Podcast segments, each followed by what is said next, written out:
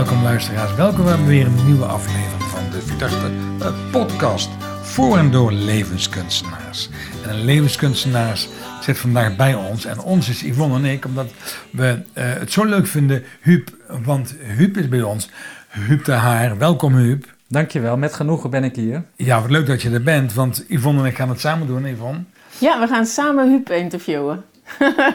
En ja, dan wordt het extra leuk. Ja, dus het ontstond een beetje omdat jij als cursist bij ons zat in de opleiding Systemisch Coachen. En Huubje was ons opgevallen. We hadden je op de korrel, om het zo maar te zeggen. En toen zei ik, goh, ik zou het leuk vinden om met jou een gesprek te hebben, omdat jij een, een, een mens bent waar bijzondere eigenschappen in samenvallen. En die vond ze toen, oh, maar ik vind het ook heel leuk om mee te doen. Dus vandaar dat we hier met z'n drieën zitten en dat vind ik fijn. Ja, ook vanwege onze gezamenlijke interesse in, eh, in, in lichaamswerk. Ik wilde al meteen systemisch lichaamswerk zeggen. Maar jij bent uh, uh, lichaamswerker. En daarna ben je bij ons systemisch coach gaan doen. En zo hebben we jou leren kennen. En je viel inderdaad op vanwege, bij mij in ieder geval, de ehm, mooie samenvattingen of mooie zinnen die dan zo van de zijlijn, zo uit het hoekje, meestal links van mij, zo mijn oor inkwamen. En dan dacht ik altijd, oh, ik wou dat ik die zin had gezegd. Oh, ik wou dat ik dat zo... Zat te genieten. Ja, ik zat er echt van te genieten. Dat is echt iets waar... Een taalvirtuoos. Oh, wat, wat, ik, wat, wat zou het toch heerlijk zijn als ik ook het zo mooi of zo helder soms hè, kon, kon samenpakken. Dan had ik een hele uiteenzetting gedaan en dan pakte jij dat heel helder samen. Dus dat vond ik heel mooi aan jou. En ik vond ehm, je eindpresentatie, waarin je ons meenam van sluit allemaal je ogen. Ik vergeet nooit meer uh, met de blote knieën bidden op de kokosmat. En uh, jongste kind van, van tien, opgegroeid, boerderij. En zo nam je ons mee naar je leven en wat er toen verder allemaal nog meer uh, gebeurd is. Dus um, ja, dat, ja, ik ben heel benieuwd naar dit gesprek. Ik, uh, ik heb er heel veel zin in. Ja, ik heb er welkom. En, Dank je. Uh, de luisteraar heeft waarschijnlijk nu al hoge verwachtingen naar deze mooie overturen die Yvonne heeft neergelegd. Uh, wat zou je over jezelf kwijt willen? Nou ja, ik heb een hele lange weg afgelegd in mijn leven. Ik ben nu 60 en toen ik 15 was, toen was ik eigenlijk al als puber op zoek naar die speciale energie die mij kan leiden en verbinden en dragen. Hmm. En ik heb heel lang heb ik allerlei stappen gezet om daarnaar te zoeken. En ik heb het eerst buiten mezelf gezocht, hè? in de hmm. theologie. Ik dacht dat het ging over een God ergens. Ja. ja. ja. Dus je gaat op zoek naar een grote verband of naar eh, iets buiten ons of tussen ons. Mhm. Toen ben ik het eh, gaan zoeken in de communicatie. En het gaat dan over leiden, verbinden en dragen. En dragen. Ja. En eerst bij God in de theologie. Ja, en, dan kwam ik uh, heel snel tot de conclusie dat ik het daar niet kan vinden. En toen ben ik het in de communicatie gaan zoeken, in de verbinding tussen mensen. Hmm. Maar ik heb ontdekt dat communicatie ook heel vaak een smeermiddel is. En dat communicatie oppoetst en mooi maakt. Hmm. Dat is prima, maar dan kom je niet bij de kern. En uiteindelijk kwam ik via lichaamswerk, werd ik uitgenodigd om een reis naar binnen te maken. Ja. En als je naar binnen gaat, dan ontdek je de meest mooie dingen. Ja. En dat merk ik nu in mijn praktijk Lijfkracht, waarin ik professionals begeleid die met stress en burn-out, maar ook met uh, ja, chronische pijnklachten aankloppen en ook loopbaanvragen. Mm En de oplossing ligt bijna altijd in het lijf. Ja. En hoe komt dat? Mensen zijn in hun leven op alle mogelijke manieren uh, verleid om het buiten zichzelf te zoeken. Mm want als je als kind opgroeit, dan heb je twee behoeftes. Dat is hechting en jezelf worden. Hmm. Maar als die hechting onder druk komt te staan, dan ga je inleven, dan ga je aanpassen, dan ga je compenseren, dan ga je controleren, dan ga je pleasen. Hmm. En daarmee raak je met je aandacht hmm. weg van je echte centrum. Ja. Mooi, mooi wat je zegt, want ja. als je het over hechting en jezelf worden, ik, ik, ik was de woord nog even aan het laten zakken, heeft ook te maken met het systemische principe van erbij horen. Mensen willen ergens bij horen, horen ook ergens bij. En tegelijkertijd willen mensen zichzelf als, als authentiek mens ontdekken. Dus dat het is mooi dat je dat, dat ook, ook herkent vanuit lichaamswerk. Ja, ik denk dat die twee manieren van kijken elkaar ontzettend kunnen versterken. Want als jij in je vroegste jeugd heftige emoties opdoet, mhm. dan ga je die opslaan omdat ze soms te groot zijn en ook niet sociaal wenselijk zijn. Maar dat leidt ertoe dat je lijf dat onthoudt en dat je allemaal paadjes vindt, misschien wel olifantspaden of hele grote bypasses, om mhm. die emoties niet opnieuw te hoeven voelen. Ja. Maar daarmee raak je wel weg uit je lijf. Want dan ga je het zoeken in bijvoorbeeld alcohol of in heel veel bezoek aan therapeuten of je gaat naar uh, andere kicks. Mm Dan zoek je het weer buiten jezelf.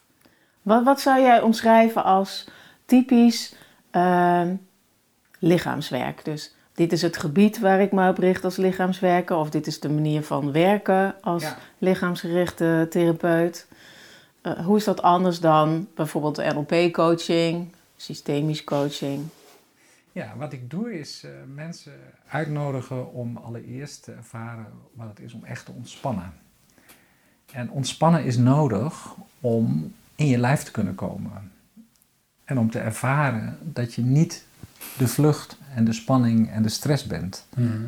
Maar dat je in essentie ontspanning bent. En ontspanning is zo belangrijk, want vervolgens is er dan ruimte om te kunnen helen. Hmm. Eerst ontspannen. Ja, en dan helen. En dan iets anders. En helen houdt in dat, dat wat je opgeslagen hebt aan oude emoties, aan oude wonden, dat je die kunt toelaten. Ja. Dat die de ruimte krijgen. En dat kan alleen maar als je kunt ontspannen. Okay. En als je dan vervolgens dat proces van heling doorloopt en ook in de gaten krijgt wat de onderliggende patronen zijn, die telkens zich herhalen. Mhm. Dat is oude software, noem ik dat. Mhm. Die kun je dan ook afleggen. Dan komt er ruimte om ook echt binnen te laten komen wat voor jou bestemd is. De overvloed. Ja. In de vorm van intuïtie en inspiratie. Dus het zijn drie stappen. Mensen nodig ik uit om via hun lijf te ontspannen, te helen en om ruimte te ervaren. Ontspannen, helen, ruimte ervaren. Ja, dat is mooi, want, want je hebt over Ehm, de wetten van een lichaam, die jij natuurlijk heel goed kent. Ja. Ik weet natuurlijk uit, uit de sportwereld dat ehm, de uren dat je niet traint, dat je herstelt, is ook trainen. En van, want dan ga je na de inspanning weer een soort van ontspanning en rust vinden. Ja. Om, om alles weer opnieuw, opnieuw ehm, eh, in balans te brengen. Om daarna weer te kunnen, te kunnen inspannen. Dus, dus dat, ja, dat, dat is hetzelfde uh, cyclus eigenlijk. Ja, ons lichaam is altijd op zoek naar evenwicht. En dat evenwicht krijgt alleen maar vorm als je die afwisseling tussen ontspanning en inspanning uh, kunt toelaten en kunt reguleren. Maar heel veel mensen zijn permanent gespannen. Ook soms dat ze het zelf in de gaten hebben. Ja. En gisteren lag er een jonge man bij mij op tafel en die raakte ik aan eh, bij zijn linker schouderblad. En toen begon zijn kaak te trillen. Mhm. En tijdens de coaching, want mijn sessies zijn opgebouwd uit zelfonderzoek, aanraken en coaching. Mhm. En tijdens de coaching uh, vertelde hij dat uh, de trillende kaak terugging naar groep 5 van de basisschool. Deze meneer is nu 44. Mm -hmm. Waarin hij uh, een proefwerk terugkreeg met een 3 en dat hele klas hem uitlachte. Ja. En dat hij toen ook begon te trillen. Dus ja. die 39 jaar die ertussen zitten die tellen niet. Want het lijf onthoudt alles. Ja. Dus die pijn en die vernedering en die schaamte, die werd nu aangeraakt. Ja. En dat is al een vorm van heling door dat nu op volwassen leeftijd om daar ruimte aan te geven. Je zou kunnen zeggen dat je ook een onderstroom uh, naar de bovenstroom haalt in, uh, Zeker. in het emotionele, via wat het lijf aangeeft. Ja, ons lijf is zo slim. Het is ook in onderzoek aangetoond dat als je heftige emoties meemaakt, dat je in staat bent om met je organen, je bindweefsel, dat op te slaan. Ja. En zelfs hele heftige emoties, hè, die je eigenlijk niet wilt voelen, die slaan we op in onze botten. Want er zit minder vloeistof en dan voelt het als minder pijnlijk. Oké. Dus mensen die bijvoorbeeld heel lang pijn hebben opgeslagen, krijgen op een bepaald moment ook gewrichtsklachten. Oh. Omdat dus, de botvitaliteit afneemt. Ja, ja, ja. Als je bijvoorbeeld heel veel spanning hebt, dan gaat jouw centrale psoas, dat is de verbinding tussen je rug en je heup- en bekkengebied, alsmaar onder spanning staan, die wordt dan korter. En dan moeten de heupen en de bekkengebied dat compenseren. Dus als dat te lang duurt, dan krijg je daar slijtageverschijnselen. Ja. Dus iemand die heel lang angst en boosheid in zich draagt, soms dat je het misschien weet, of soms heel vurig even uit, die krijgt dus heupklachten. Het is niet één op één gezegd, maar je kunt wel Ja. vaak een verband vermoeden. Zo net als dat je bij systemisch werken ook eh, van de ideeën hebt van het zou ik die kant op kunnen gaan. En dan ga je daar in ieder geval eerst even kijken. Ja. Terwijl het dan altijd open blijven eh, voor wat het in dit geval is. Ja. Ja, Nou, en wat ik, dus, wat ik dus doe, is eigenlijk mensen uitnodigen om in hun lijf af te dalen. En eerst maar eens gewoon die reis te maken. Wat kom je allemaal tegen? Ja. Om vervolgens op een laag te komen. En die laag, daar zit de schat. Ja. Want dat is de laag van het zijn. Ja. Waarin je alleen maar aanwezig hoeft te zijn. Ja. Dat noem ik de zijnslaag. Ja, En dat is heel erg nodig. Anders kun je namelijk niet met een klein beetje afstand kijken naar wat je denkt. En wat je voelt en wat je doet. Mhm. Want heel veel mensen verliezen zich in al hun doen. En in al hun denken. Ja. Al die gedachten, maalt maar door. Ja. Maar sommige mensen koesteren ook hun emoties. Hè? Ik heb een eh, familielid die al 23 jaar haar man verloren is. Oh ja. En nog steeds helemaal Ja. in, in het verdriet Van blijft. 23 Dat is haar identiteit. En daarmee kan ze ook aandacht verwerven. ja. Ziet de winst. Ja, precies. Huub, ehm, ehm, wat jij vertelt raakt ook weer natuurlijk systemisch werk. Yvonne die ehm, geeft altijd zo mooi aan, vind ik, in de opleiding, dat de helende beweging is altijd de taak van het lichaam. Ja, Dus inzicht, eh, zegt al, is een, een woord heeft te maken met het, het zintuigsysteem zien, ogen. Inzicht, als ik het eenmaal zie, dan snap ik, dan gaat mijn hoofd het snappen wat er gebeurd is. ja. Maar dan ben ik nog niet aan het helen. Nee. Dus mijn hoofd is ervoor om te, om, om te snappen. Mijn, mijn visuele zintuig om het dan ook te kunnen zien. Maar mijn lichaam is ervoor om het te kunnen helen. Ja, precies. En dat vraagt dus bewuste aanwezigheid. Dat je dus ook bewust bent dat je aanwezig bent in je onderbuik.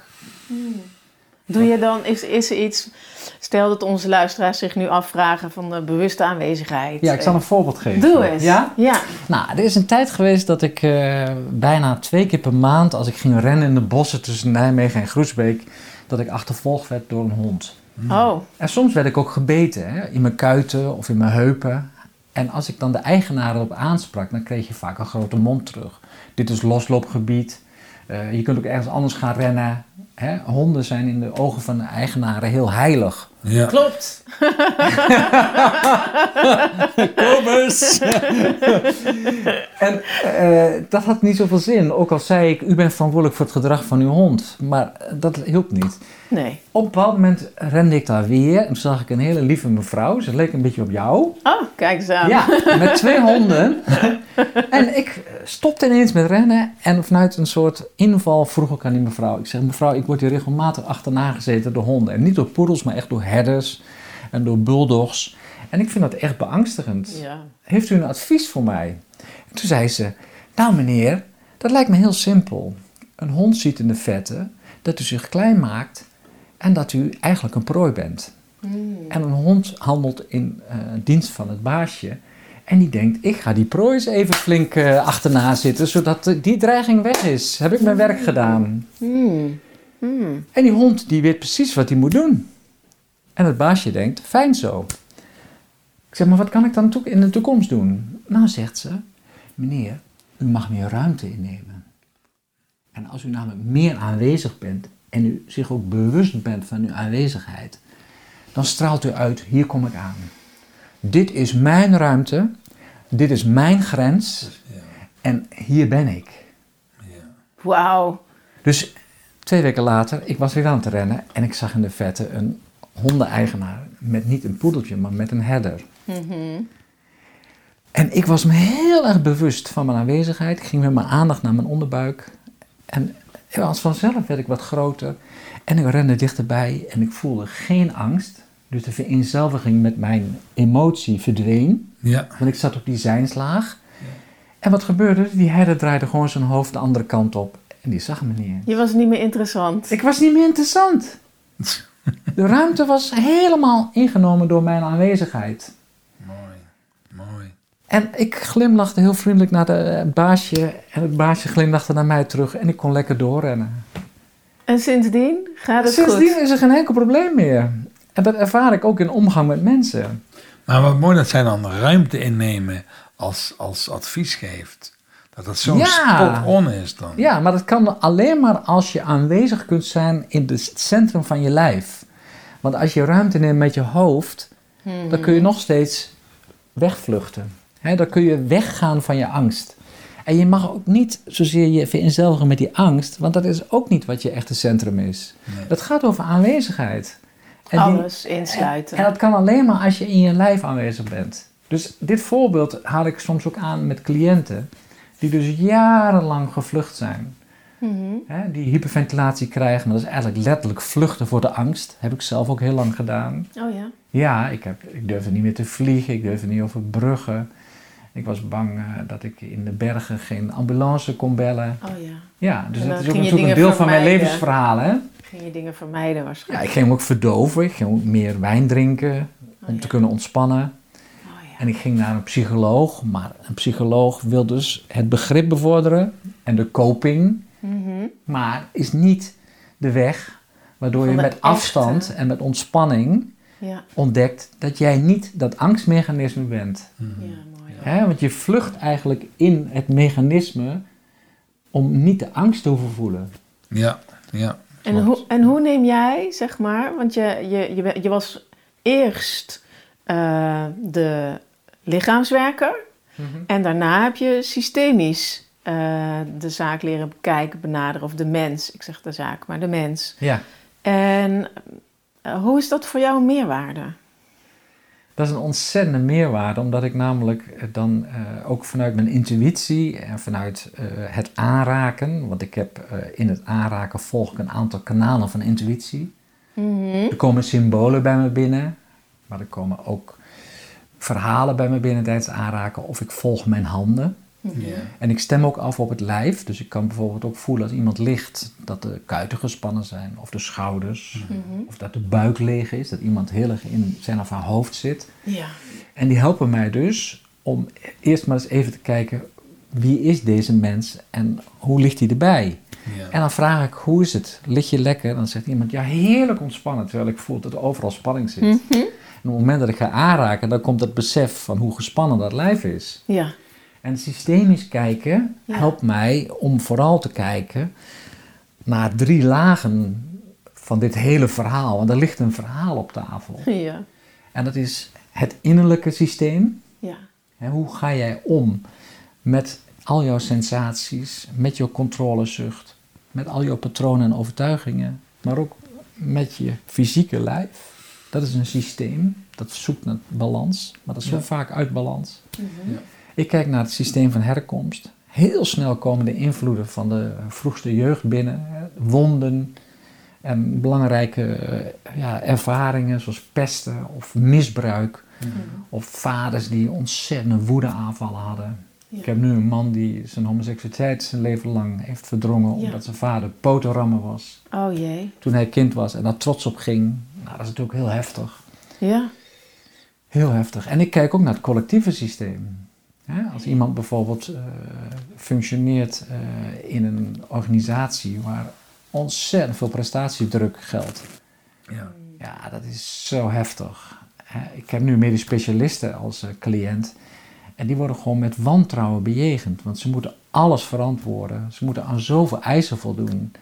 En ze worden voortdurend ook eh, ja, zeg maar bevraagd op hun handelen. Want als ze fouten maken, kunnen er claims komen. Ja. Oh ja, natuurlijk. En daarmee ga je dus ook als medisch specialist uit je centrum. Want je bent voortdurend bezig met een hele serie eisen die buiten jou geformuleerd zijn. En die een soort wantrouwen en angst impliceren. Ja. Hoe kun je dan vanuit je hart werken? En hoe kun je dan verbinding maken?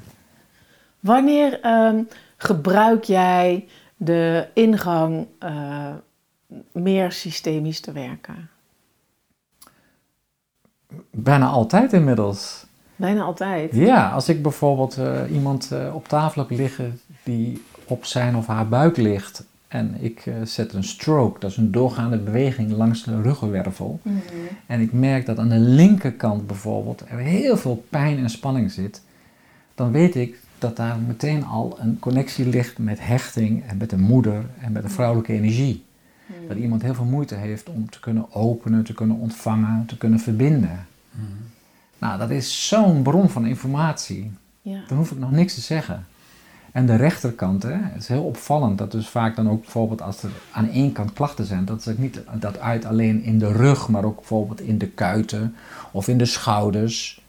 En daar kun je dus heel veel eh, informatie aan ontlenen. En dan kijk ik dus ook systemisch Mhm. wat daar aan de hand is. Snap ik, ja. En in de coaching kan ik daar ook hele goede vragen over stellen inmiddels, omdat ik die systemische inzicht steeds meer mijn eigen maak.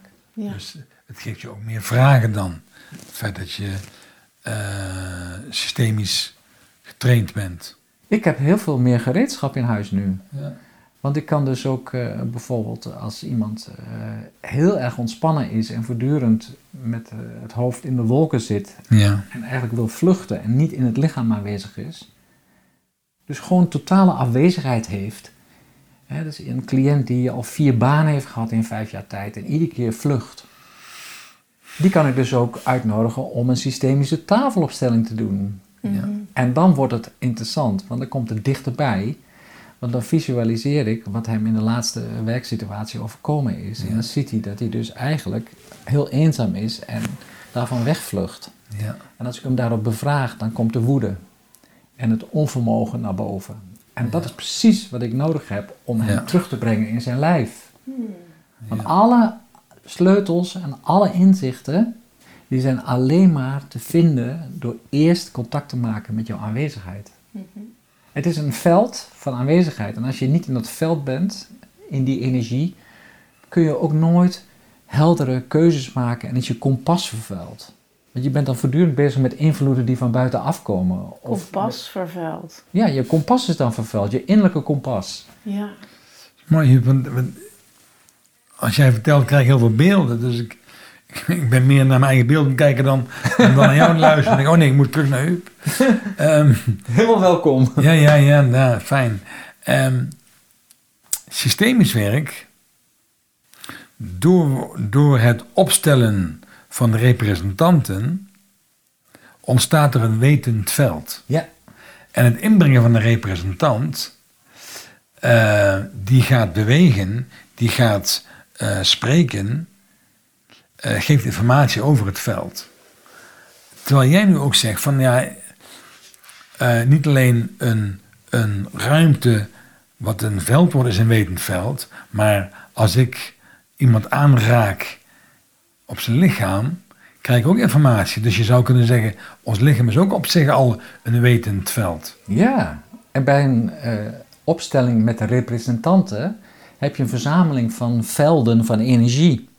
En als dat niet stroomt, omdat het geblokkeerd is door wat voor reden dan ook, hè, de verstrikkingen, Mhm. hè, en dat je een andere verkeerde plek hebt ingenomen, dan kun je dus kijken hoe je kunt komen tot een herschikking, waardoor die velden wel op elkaar afgestemd kunnen worden en dat die stroming ontstaat, zodat de energie ook echt de ruimte krijgt. Hè, er zijn mensen die bijvoorbeeld een hele leven lang eigenlijk gewoon op een verkeerde plek staan in hun gezin. En daardoor ook helemaal vol angst en spanning zijn eh, gaan leven. Omdat ze namelijk niet in het juiste veld zich konden openen en ook niet konden verbinden met een ander. En dan een baan vinden waar, waar, waarbij ze ook weer op diezelfde verkeerde plek gaan staan. Ja, en dan vervolgens. Hartstikke trouw en loyaal. Ja. En dan ook eigenlijk gewoon jarenlang werken terwijl ze innerlijk ontslag hebben genomen. Dus je bent dan met je bezieling en met je inspiratie totaal niet in je werk aanwezig. Innerlijk ontslag. Ja, Mooie manier van, eh, van spreken. Wat ik me ook zo kan voorstellen is dat je als lichaamswerker veel hebt aan eh, het snappen van eh, de, de, de emoties. Dat je eh, primaire, secundaire en tertiaire emoties hebt. En, en natuurlijk zijnsgevoelens. Eh, maar met name in jouw gebied van als mensen rondlopen met een emotie die niet van hun is. ja, Dat je dat vanwege je systemische manier van denken nu anders kunt benaderen dan proberen via die ene het maar te verwerken. Dus dat er nu ook iets anders mogelijk is.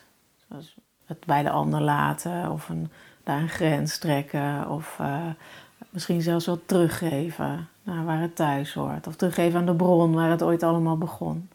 Ja, dat ik ben, er zo bij hoort. Ja, ik ben heel erg voor een hygiënische omgang met emoties en gevoelens. En je moet dus weten van wie die emoties en gevoelens zijn. Ja. En ik zie dus gevoelens uh, heel erg als uh, helpers. En kijk, als je een lijf aanraakt en je voelt spanning, dan weet je dat het eigenlijk een uitnodiging is om daar contact mee te maken en te kijken wat eronder zit. En daaronder zitten altijd gevoelens. als je spanning in je kuiten hebt, dan weet je dat daar uh, angst zit. Mm Dat je bent op je hoede. Mm Er komt iets spannends aan. Je wilt iets uitzuigen. Is het alleen maar uh, in de kuiten of kan er ook uh, Kan ook in je armen zitten. Oh, Dit is maar een voorbeeld, hè? Ja. ja. Nee, maar even voor mijn ja. duidelijkheid. Ja, even als voorbeeld, hè? En wat heel vaak zo is, is dat die gevoelens eigenlijk oud zijn. En die willen gewoon geleefd worden. Maar wij handelen alsof ze actueel zijn. Ja. Hè? Dus we gaan vluchten en vechten terwijl het niet nodig is. Het is gewoon heel oud. Het is al gebeurd. Ja, precies. Het is opgeslagen. Je hebt ooit iets heftigs meegemaakt. En ik heb dat vorig jaar nog meegemaakt. In één week ben ik verhuisd. Dat gaf heel veel stress. Ik had de verjaardag van mijn overleden geliefde voor het eerste jaar. Hmm. En een dag later gaat plotseling een hele goede vriendin dood. Ja. Het was te veel. Ja, heftige tijd. En jouw lijf is zo slim. Het wordt dan een soort magazijn voor die emoties. Het slaat het tijdelijk voor je op. Ja. En zeven weken later kreeg ik ineens RSI-klachten terwijl ik achter mijn computer zat. Ik had niks veranderd, ik had niet veel stress, er was niet veel werkdruk. En toen wist ik, hé, hey, nu komt de angst en de pijn en het verdriet naar boven. Daar heb ik toen alle ruimte aangegeven. En zeven dagen later, ik zat aan het ontbijten en ineens voelde ik ontzettend vermoeidheid. Toen zakte ik weer helemaal in mijn lijf. Toen wist ik, ik heb al mijn uh, gevoelens die ik toen uh, heb opgelopen zoveel de ruimte gegeven dat ze nu weer kunnen leiden tot ontspanning. De alarmsignalen die vanuit het lijf naar de hersenen gaan, hè, want we denken vaak dat het andersom is. Mm Maar alle organen en spieren geven eigenlijk aan: hé, hey, hier zit nog heel veel te verwerken. En hersenen denken: paniek, gevaar. Die gaan meteen de centrale zenuw, de nervus vagus, in werking zetten.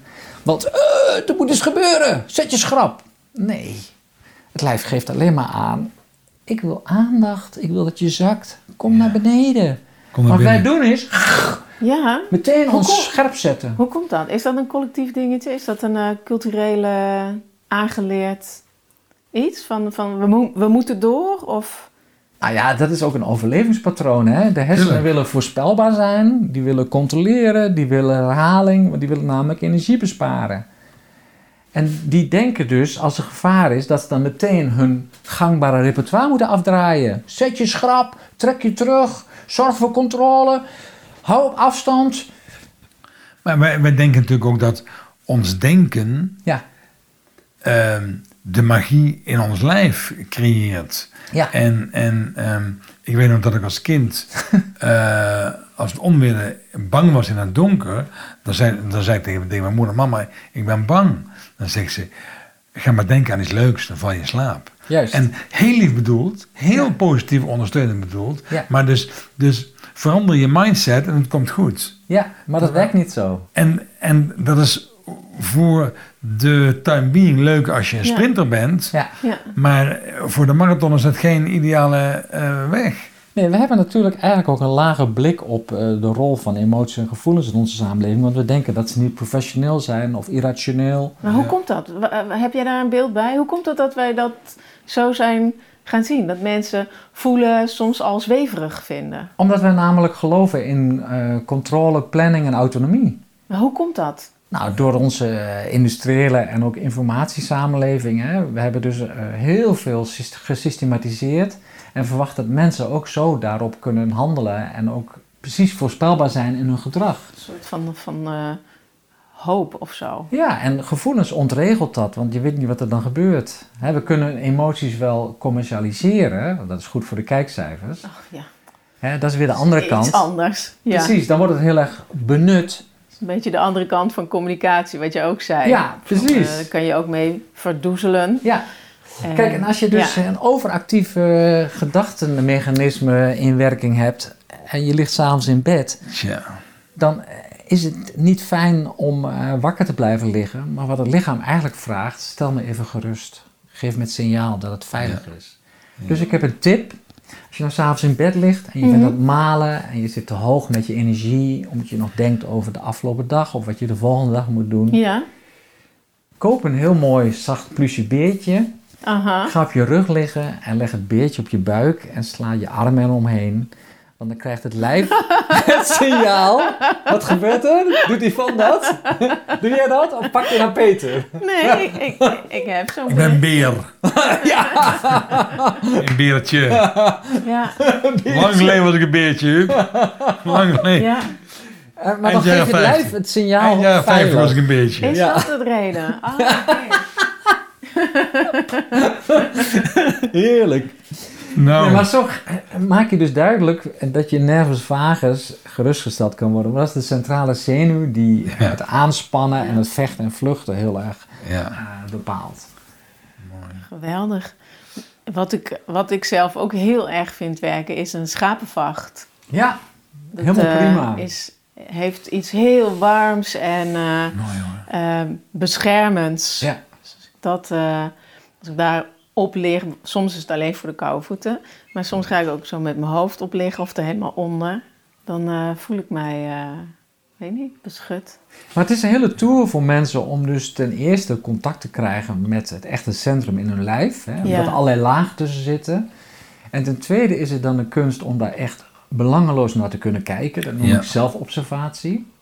En ten derde is het een kunst om daarin regulering je eigen te maken. Dat je Ja. weet welke knoppen er beschikbaar zijn.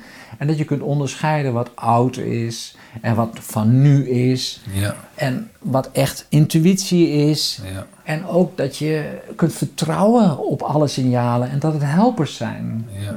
En dat vraagt veel oefening. En dat Ja. hebben we dus in onze cultuur ook totaal niet elkaar aangeleerd. Dat zijn we kwijt. Te weinig, hè? Ja. Wij zijn van de koude grond natuurlijk, hè. De koude grond. Van de koude kant of van de koude Van de grond? koude grond. Ja. Nou, Huub, ik heb de essenties eruit gehaald. We gaan allemaal een beertje kopen. Dat is ook zo leuk. aan, aan dit ontroerende voorbeeld wat je gaf. Beertje. Ehm, hartstikke leuk gesprek, Huub. Eh, Dank je wel voor het gesprek. Graag gedaan. Smaakt naar meer. Ik zou je graag uitnodigen voor onze volgende podcast om dan Ah, ook wat meer samen te gaan doen. Dan eh, onderwerpen eh, Peter en ik ons als coachie ons aan nog meer contact maken met het lijf. Als jij ons dan zou, daar naartoe zou willen leiden, Ik kom weer terug. je komt weer terug. Dankjewel. Huub. Dankjewel. Dankjewel. En luisteraars, fijn dat jullie er weer bij waren. En eh, tot de volgende aflevering van de Verzachte Podcast. Voor en door levenskunstenaars. Tot snel. With a little luck, we might just catch a tailwind. Hey, fellow traveler, keep traveling, keep traveling.